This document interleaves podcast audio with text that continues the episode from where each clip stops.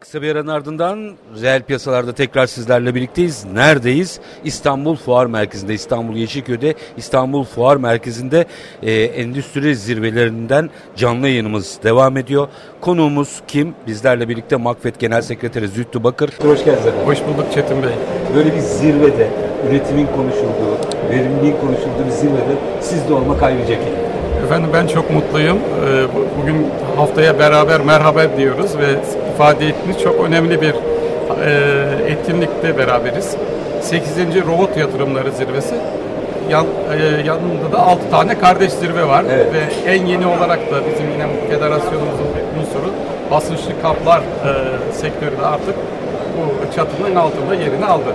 Orayı biraz açalım mı? Basınçlı kaplar meselesini yeterince e, biliyor muyuz? Hadi buradan başlayalım. Evet. İşin o boyutuyla. Tabii bunu düzeltmem lazım. Kazan ve basınçlı kaplar olarak. KBSD olarak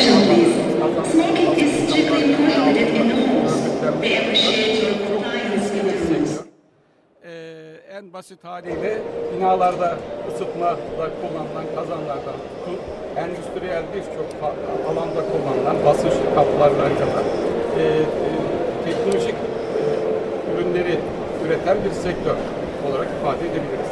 Aslında e, o eskiliği veya e, tecrübeli hali e, bugün geldiğimizde teknolojik üretimle birleştirdiğimizde net fotoğraf. Ee, çok tecrübeli sek- firmalarımız var. Sektörde 50-60 yıla dayanan çünkü kazan e, insanlık e, en- en- endüstri tarihi kadar eski bir unsur. Birinci endüstri buharla birlikte başladı. Dolayısıyla buhar gücünü e, kontrol etmek için de basınçlı kaplar ve kazanlara ihtiyaç vardı. O kadar eski bir sektör. Sektörümüzde de çok köklü firmalarımız var. Ve artık endüstrinin bugün geldiği e, düzey durumda biliyorsunuz bağlantılılık çok önemli bir unsur. E, nesnelerin interneti, uzaktan takip bunların tamamını yine kazanç kazanlarda, basınçlı kaplarda görmemiz mümkün. Dolayısıyla e, bu köklü endüstri teknolojinin bugünkü düzeyini e, son derece yoğun şekilde kullanıyor. E, firmanın aslında bu alanı verimli kullanması için dikkat. E, verimlilik çok önemli. E, bu sektör e, enerjiyle iç içe bir sektör. Enerjiyi kullanıyor, enerjiyi yönetiyor. E, dolayısıyla e, ve- verimlilik bu sektör için çok önemli. Ve bu sektördeki teknik düzenlemelerin çoğu da e, başta emniyet olmakla birlikte çünkü basınç olunca bir risk ortaya çıkıyor. Ki e, biliyorsunuz sıkıntılar da E, tabii var sorunlarımız var bu alanlarda. Ama genelde de yanlış veya ihmalden kaynaklanan işler. E, evet, evet. Vakalara bakıyorum. Hep e, işte zamanında bakım yapılmamış vesaire gibi bir sürü Evet. detayı var. Çok önemli bir yere parmak bastınız. Burada e, ürünün ürünlerimiz zaten şu an e, Avrupa Birliği mevzuatını birebir kullandığımız için teknolojik düzeyin ve güvenlik seviyesi e, en üst düzeyde şüphesiz Türkiye'de piyasaya arz edilen ürünlerin. Bunların devamlılığını sağlamak çok önemli. Yani zamanında bakımının yapılması, periyodik kontrollerinin yapılması çok önemli. Sektörümüz de KBSB önderliğinde bu alanda bir ulusal düzenleme açıkçası ilgili otoritelerden bekliyor. Asansöre benzer bir teknik Reel düzenleme. piyasalarla bununla ilgili bir bağlantı da yapmıştık. E, gerçekten çok kritik konu ama bu kadar kritik olmasına rağmen yeterli bilinç sanıyorum. E, hadi bilinç yeterli değil diyeyim. Daha doğru bir Ee, doğru, doğru. Ee, yani her şeyde olduğu gibi burada da eğitim şart. Ee, söz konusu ürünler tüm binalarda kullanıldığı için e, orada kullanıcılarda bu bilinç düzeyini arttırmak önem arz ediyor. Onun dışındaki profesyonel alanlar zaten çalışma e, alanına geldiği için sağlık güvenliği konusuna giriyor. Buralarda da her iki alanda da bilinç seviyesini topyekun yukarı doğru e, taşımamız gerekiyor. Neyse, e, birinci kazan ve basınçlı kabı biraz Evet. tabi ister istemez bu e, çatının altında konuşacak. Ama sizi bulmuşken ben makine konuşmak istedim. Tabii ki. Üstadım, e, çok önemli bir hedefle yola çıktı. Daha öncesinde bahsediyorum. Bu sene hep ilerleme ve üzerine koyarak. Bir 2030 projeksiyonuyla e, gündeme gelen yaklaşık bence 100 akı e, bir sektörden bahsediyoruz şu açıdan da bir kez daha dinleyicilerimize hatırlatmak istiyorum. Türkiye'de sanıyorum envanterini yapmış neredeyse tek sektör. Diğerleri varsa ne olur bana hatırlasın. Ama çok uzun yıllar önce bir dakika biz önce envanter yapıp böyle yola çıkalım diye bir sektör. Bugün geldiğimiz noktada teknolojinin bu kadar dönüştüğü, rekabetin dünya içinde bu kadar kızıştığı bir yerde bizim makine sektörümüz? E, makine sektörümüz fena bir durumda değil. Önümüz daha çok açık. Dünyada en çok ticareti yapılan ürünler makineler. Elektrikli makineleri da bir beraber aldığımızda motorlu araçlar içinde olan tarım traktörlerini de bunun içine eklediğimizde dünya ticaretinin %30'unu makineler oluşturuyor. Biz Türkiye olarak nüfusumuz dünyanın yüzde biri. Dünya ekonomi pastasından aldığımız payda yüzde bir. Müreffeh bir ülke olabilmek için bunu yüzde üçe taşımamız gerekiyor. Müreffeh bir ülke nedir? İşte en azından OECD ortalamalarını yakalamak. Yani kişi başına milli gelirde şu an OECD'nin beşte biri durumundayız. Bunu oralara taşımak için dünya pastasından daha fazla pay almak gerekiyor. E pasta nerede? E pasta makine ve imalat sistemlerinde. üretirsiniz Dimitri bu makineyi? Evet. Yani sadece makine derken geniş bir kavram. Makine e, mühendislik tanımı olarak çok şeyi kapsıyor. Yani bilgisayarlar da ilk kuruluş bilgi işlem makineleri olarak 84 ekibin altındadır mesela. Bir makinedir esasen. Otomobil de bir yerde bir makinedir. Bunları tabii biz sınıflandırmalarımızda şüphesiz dahil etmiyoruz. Benim bahsettiğim %30'un içerisinde otomobil, bilgisayarlar tabii ki yok. Ancak teknoloji endüstrileri olarak adlandırdığımız geniş perspektiften bakmak gerekiyor. Makine kavramı. Oradan baktığımız zaman dünyadaki pasta. Burada e, zenginleşmek istiyorsak buradan ilerlemek zorundayız ki bunu yapan, imalatla kalkanan tüm ülkelere baktığımız zaman başta Almanya, Japonya, e, Güney Kore, e, diğer klasik e, sanayi ülkeleri, İngiltere, Fransa, Hollanda hepsinde çok güçlü bir makine sektörü e, görüyoruz. Her şeyden önce sanıyorum e, üretim simgesi. E, öyle. Yani siz bir makine üreticisiniz. Evet. Dünyada e, üretimin simgeliği ülkelerden Tabii de lokomotif bir sektör. Güçlü bir makine sektörü ister istemez arkasına çok güçlü bir doğru konumlanmış bir çelik sektörünü de inşa edilmesine gerekli. Hizmet sektörleri ona göre e, şekilleniyor. Yazılım ve elektronik sektörü yine etrafında e, konumlanıyor. Dolayısıyla hepsini birlikte teknoloji endüstrileri olarak ifade etmek daha doğru. Biz MAKFED olarak adımızı da tabii gurur duyuyoruz Türkiye Makine Federasyonu olarak ama e, daha doğru tanımla e, Türkiye teknoloji endüstrilerini e, bir platformda e, bir araya getirmeye çalışıyoruz. Çok hoş bir şey. Ee, evet Türkiye teknolojiyi e, dünden bugüne bağlayarak hem de hatta yarına bağlayarak e, galiba konuşuyor, üretiyor olması çok kıymetli. Bu açıdan baktığımızda e, belki başlı şeyleri aşamadık. Yani mesela algıyı aşamadık. E, demin biraz biz yayın öncesi sohbet ettik. Hani yüzde ürettiğinin yüzde altmışını, yetmişini Avrupa'ya satan bir ülkenin mesela kalite problemi olabilmesi içeriği niye hala ikna? Ee, çeşitli nedenleri var. Bunun başında dediğiniz gibi algı. Ee, bu algıyı e, kırmak kolay değil. Adına, adına atomu parçalamaktan zor olduğu durumları e, yaşıyoruz ister istemez.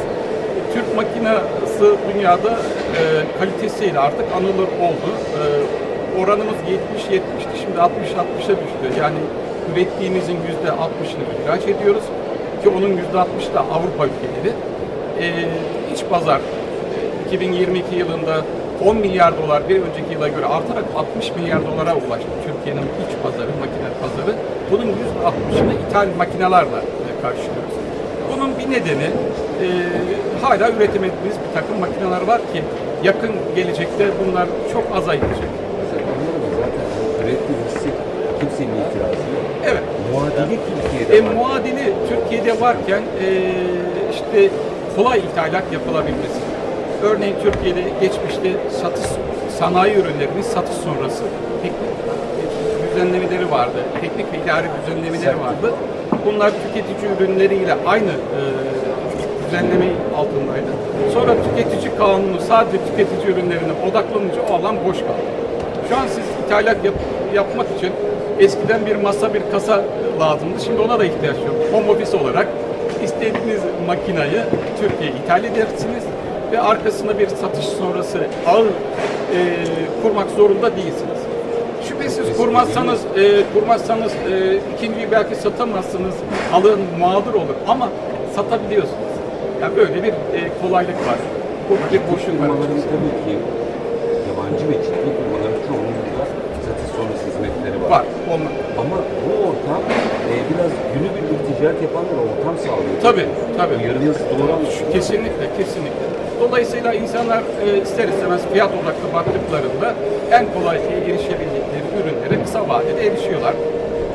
Çoğu zaman da e, tüm tacirimizden kanunun aradığı basireti göremeyebiliyoruz. Bunlar da şüphesiz e, çeşitli mağduriyetler oturuyor, oluşturuyor. Bir tarafta bir dijitalleşme, e, daha akıllı yapay zekaların geldiği bir ekonomi. Öbür tarafta e, bağıra çağıra gelen bir sınırda karbon vergisi ve ağırlaşan mevzuatlar. Evet. Burada ne kadar e, doğru işler yapmalıyız diyeyim. Valla ben çok çok mutlu oluyorum. Sı- e, sınırda e, karbon düzenlemesi uygulaması yaklaştıkça, hayatımıza girdikçe.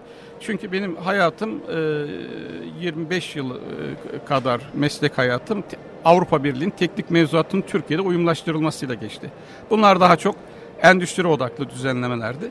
Şimdiki konu e, yeşil e, dönüşümde e, sizin de ifade ettiğiniz üzere döngüsel e, ekonomi e, ve ben bunun beraberinde getirdi sınırda karbon düzenlemesi gibi uygulamalar. Şimdi bu bizi e, e, tırnak içerisinde e, rehabilite edecek diyelim. Rehabilitasyon e, sürecini hızlandıracak. O yüzden buna olumsuz bakmamak gerekir diye düşünüyorum. Çünkü altında yatan unsur Kalite e, kalite ve verimlilik. ve verimlilik. E, bunda niye kaçalım? Sektörlerimiz niye kaçsın? Niye korkalım? Tam tersi Hadi açın gidelim. açın bunu çünkü Tabii bu ki. çok kıymetli bir konu. Ee, neyi nasıl algılamamız, anlamamız gerektiğini hazırda 25 yıl bu işlere e, sadece Avrupa nezdinde, e, Avrupa Birliği normlarının nezdinde hizmet veren bir ismi bulmuşken bence bunu açalım Biz biraz. korksaydık bugün bu C işareti e, ve bu çerçevede birçok teknik düzenleme, kazanlardan az önce bahs- bahsettik. Bunların hepsinde biz Avrupa ile eşdeğeriz ve ürünlerimiz onların da belki ötesinde. Ama en azından aynı teknik mevzuatı kullanıyoruz ve başarıyla uyguluyoruz. CE'nin ilk geldiği zamanlardaki 2000'li tartışmaları hatırlıyorum. Eğer o tartışmalardan korksaydık, kaçsaydık, orada o siyasi ida- idare gösterilmeseydi bugün hala o tartışmalar e, yaşanıyordu. Bugün de çok farklı bir Evet, durum değil yani değil, aslında. Evet. Şimdi sınırda karbon ticaretinin e, hedef aldığı 6 tane sektör var. Bu sektörler neler? Enerjiyi en çok kullanan sektörler. Ne deniyor? Efendim enerjiyi kontrollü kullan diyor. Yani Emisyonlarını kullan. sınırla diyor. Ee, bunu yapmazsan diyor e, ben bunu kontrol ederim ve buna yönelik bir ilave e, vergi uygularım sana. Şimdi bunun neresi kötü? E, yapalım. e, Ders çalışma gerektiriyor. Aslında kötü değil. Evet. Ders çalışmamız Evet, gerekiyor. Tabii benim arzu ettiğim şu. Türkiye ile Avrupa Birliği'nin bir entegrasyonu var. Gümrük Birliği'nin bize e, oluş getirdiği bir e, birliktelik var. 95 yılından bugüne e, sirayet eden ve Türkiye Avrupa Birliği ile adaylık süreci de Türkiye'nin e, Avrupa Halen adaylık ediyor. süreci devam ediyor. Bugünlerde de sanki biraz daha hızlanacak gibi. E, siyasi gelişmeler de onu gösteriyor. Bunlar da e, güzel. Ben dilerim ki e, Türkiye üçüncü ülke gibi değil de sınırda karbon ticaretinde Avrupa Birliği'nin e, şemsiyesi altında bir ülke olarak kabul edilsin. Buna yönelik olarak 2019 yılında Ticaret Bakanlığımızın girişimleri oldu. Avrupa Birliği orada Türkiye'ye biraz mesafeli e, duruyor. Yani Türkiye bir üçüncü ülke gibi mü- e, kabul ediliyor.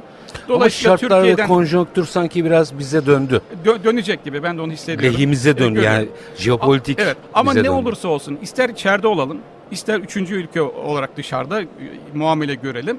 Sektörlerimizi hızlı bir şekilde e, rehabilite etmek, e, verimli hale getirmek, e, emisyonlarını alt düzeye çekmek e, için bize bu bir vesile olsun. Zaten bunlar için çalışıyoruz. Bu süreci daha da hızlandıralım.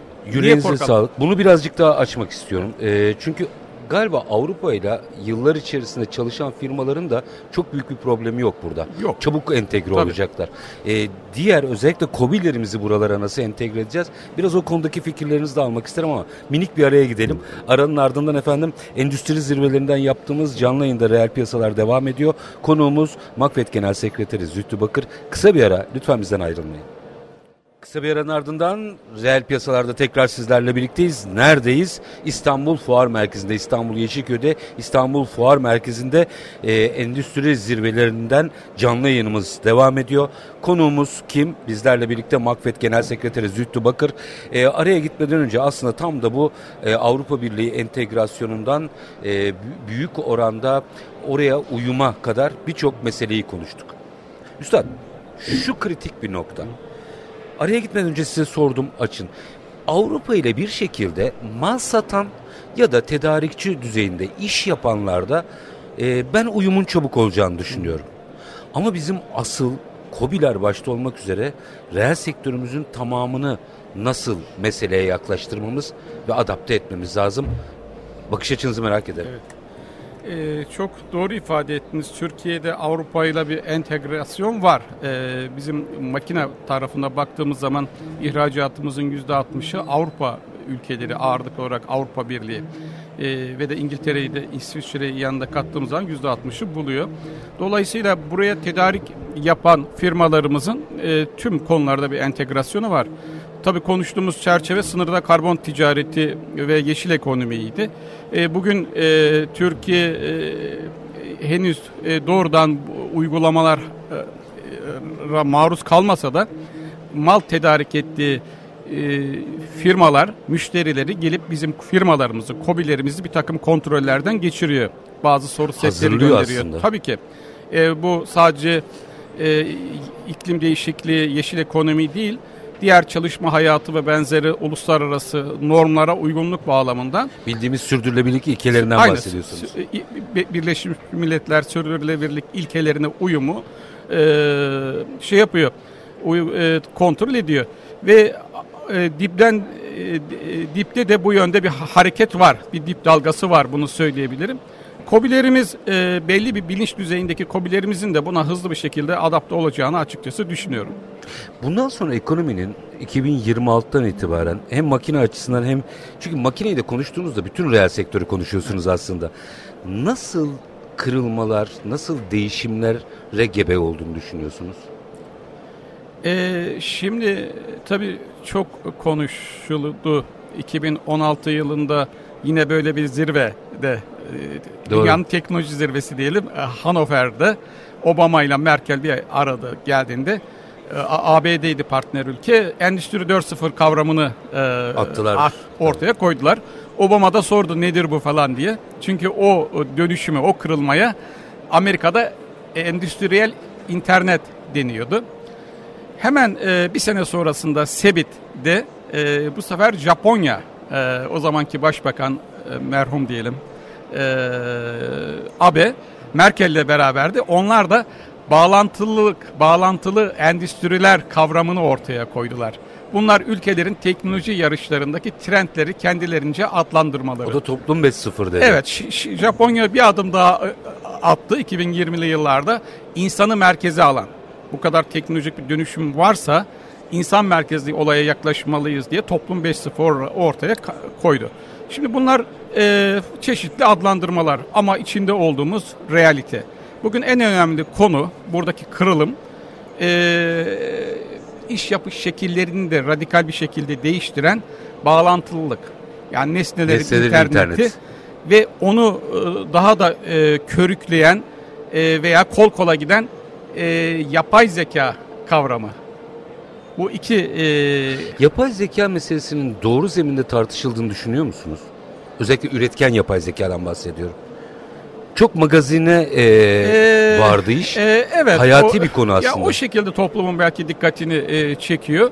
Ama endüstriyel e, düzlemde de birçok konuda ele alınıyor. Hı hı. Örneğin bizim anayasamız olan makine emniyet yönetmeliği, Beşileri Directive Avrupa e, menşeili e, Haziran ayında çok radikal değişikliklere e, uğradı.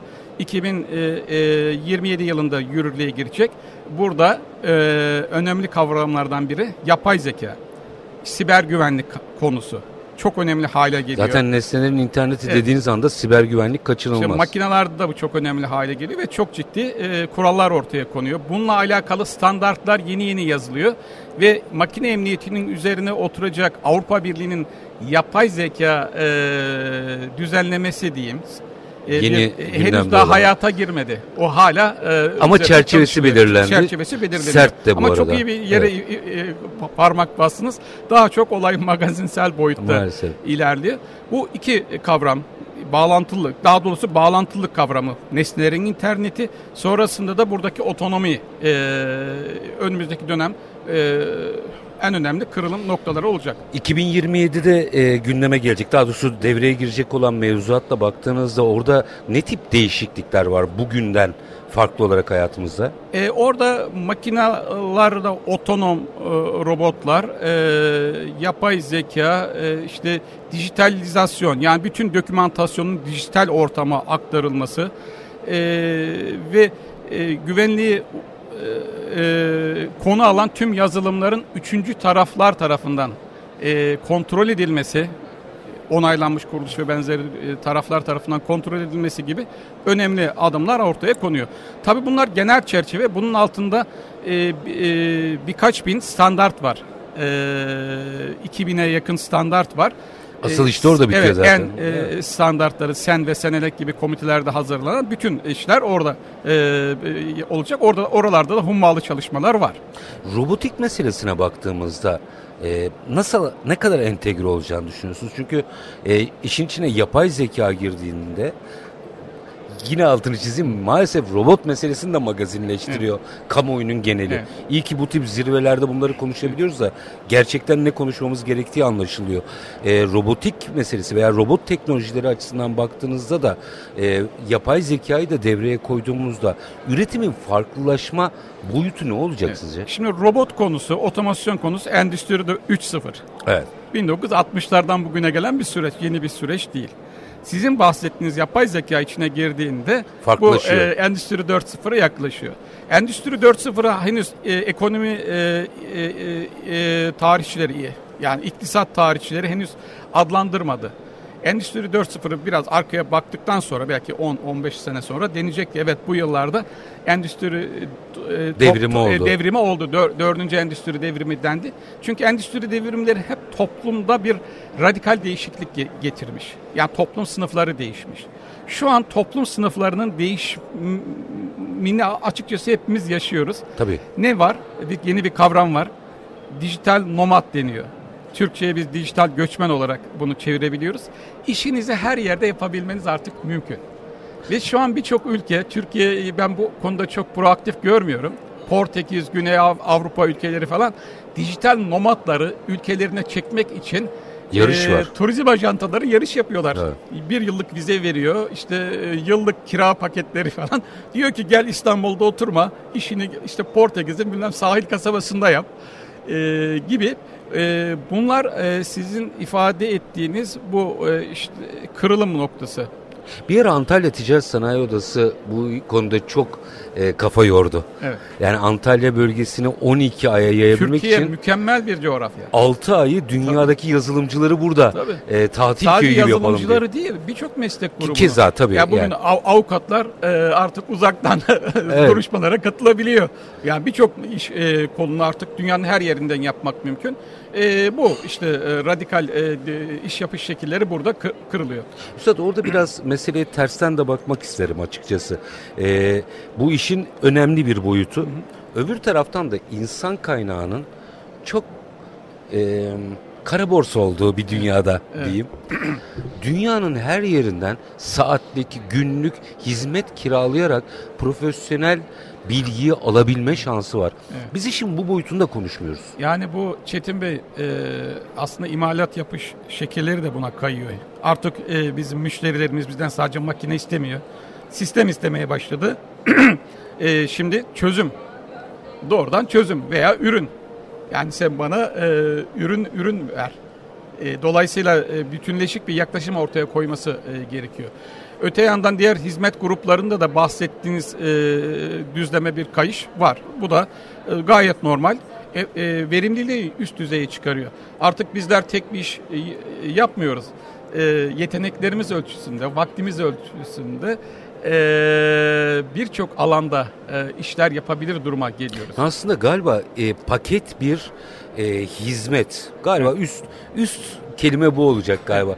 Çünkü işin içinde mühendislik de var, yazılım Evet. var, hizmet var, satış sonrası. Evet. Hi- paket bir hizmet galiba artık yeni sektör. Evet. Evet. Or- oradan bakabiliriz. Ee, yine yalnız makine sektörü üzerinde bunu e, sormazsam içimde kalır bir 3-4 dakikamız var. 3D bilgisayar, e, printerlara gelmek istiyorum. Birçok sektörde daha doğrusu mesela 2030-2040 e, trendlerini incelediğim bazı sektörler var. E, Tabii bu arada eve koyduğumuz 3 boyutlu printerdan bahsetmiyoruz. Muhtemelen onu da makine sektörü yapacak. E, belki fabrikalar yerine her evin bir fabrika haline dönüştüğü, üreticilerin tasarım ve işte link belki yazılım e, yolladığı sizin ayakkabınızı e, bastığınız veya bastırdığınız yerler haline gelecek bir ekonomiye doğru bir trend okunuyor. Makine sektörü burayı nasıl okuyor? Bu tabii Endüstri 4.0 kavramının altında e, 10 kadar unsur var. Bunu 20'ye kadar da çıkarmak mümkün. Onlardan biri de eklemeli imalat. Ee, bu tabii yeni bir kavram değil. Bu da çok eski e, bir kavram. Ama hızlanıyor. Bunun gelişimi e, endüstride e, bir devrim olarak adlandırılabilir. Yani metal işte bütün bugün bütün imalat e, şekillerimiz ya kaynaklı imalat Tabii, ya metal işleme yani metali boşaltma e, talaşlı veya talaşsız imalat üzerine kurulmuş durumda ve tüm endüstri bunun üzerine inşa edilmiş durumda. Şimdi biz bunun tersine e, çeviriyoruz. Çok farklı. E, bunu, yani e, gerçekleşir mi bilmiyorum Tabii, ama çok belli farklı bir alanlarda nokta. e, bunlar hızlı bir şekilde gelişiyor. E, seri imalatın dışında özel imalat konularında gelişiyor. Seri imalata geçmesi için şu an çok erken. Yani seri imalat unsurlarında eklemeli imalatın ana unsuru olması e, erken. E, oraya doğru hızlı bir yönelme var. E, bu konuda e, bir takım şu an aşılması gereken sorunlar da var. E, imalatın ötesinde bilim e, düzleminde Doğru. ilerleyen bir takım konular var. E, bunu ben e, geçen yıl İsviçre'de bir teknoloji e, enstitüsü, büyük bir enstitüde e, gittiğimde bu konuyu çalıştıklarını e, gördüm ve herhangi bir endüstriyel partnerleri de yok. Çünkü çok daha farklı düzlemde çalışıyorlar. Eklemeli imalattaki ışıs, ısıl şokların e, kontrol altına alınması konusu. Bu biraz daha gelecekte e, hayatımıza daha yoğun girecek bir Yarının konu. hikayesi Yarının yani aslında. hikayesi diyebiliriz. Ama bugün tıpta, savunmada birçok alanda e, e, bunun uygulamalarını görüyoruz. O endüstrinin bu düzleme kaymasını ben benim şu anki ha- hafsalam çok Evet, almıyor açıkçası. O bende de var. almıyor açıkçası. Ee, galiba en büyük kırılma süren bitti ama bir son e, bunun değerlendirmesini almak isterim.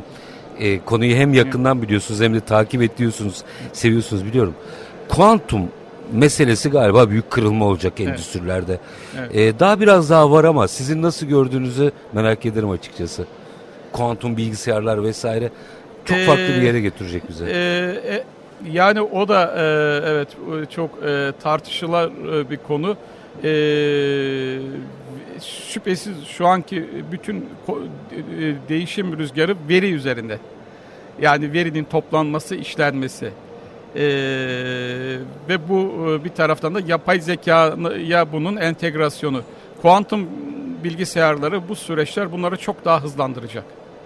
Ee, ben de hayal edemiyorum açıkçası. Bunlar için biraz e, geleceği öngören bu e, futurist- Fütüristlere falan fütüristlere bakmak falan bırakmak lazım. Biz daha e, bugündeyiz. E, çok normal. Evet. Yine bambaşka bir kuşak Evet. geliyor. Onlar bunun içine doğdular. Evet, evet, Onlar evet. çok daha farklı bakabiliyorlar ama e, biz aşağı yukarı hani yaşıtız da e, bu kadarını da konuşuyoruz yani. Evet, o evet, kadarını evet, şey yapsak. İşin latifesi bir tarafa. E, bütün bu süreci bizle paylaştınız. Dönüşümleri paylaştınız. E, anladığım kadarıyla sürekli değişmek, gelişmeyi kapamamak galiba hem bireyler hem firmalar hem de sektörler açısından kaçınılmaz. Ne Evet dersiniz? efendim, kesinlikle. kesinlikle. Yüreğinize sağlık efendim. Ben çok Var teşekkür olunuz. ediyorum. Ben bu 8. zirvenin belki de e, 8'inde de belki vardım. Bu aileden e, biri olarak kendimi görüyorum. Harikasınız. ST Endüstri e, gruba başarılar diliyorum. Yeni fuar alanında e, İstanbul Fuar Merkezi'ne taşındı ve bundan sonra burada büyüyerek devam edecektir. Yüreğinize sağlık. Çok çok teşekkür ediyorum. Ben de e, sizin nezdinizde bütün Makfet ailesine buradan selamlarımı e, yollamış olayım. Tamam. Çok çok teşekkür Ben teşekkür ediyorum. Efendim bugün reel piyasalarda konuğumuz Makfet Genel Sekreteri Zühtü Bakır'dı. E, dönüşümü konuştuk, makineyi konuştuk, pazarı konuştuk.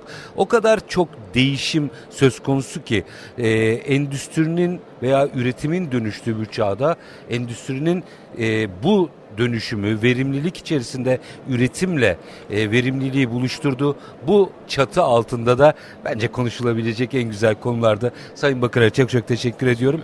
Şimdi bir araya gideceğim ama reel piyasaları her zamanki gibi bitirelim. Sonra şunun altını çizelim. Tüm gün boyunca buradan canlı yayınlarımız devam edecek ama geleneği bozmayalım değil mi? Şartlar ne olursa olsun paranızı ticarete, üretime yatırmaktan, işinizi layıkıyla yapmaktan ama en önemlisi vatandaş olup hakkınızı aramaktan vazgeçmeyin. Kısa bir ara buradayız efendim.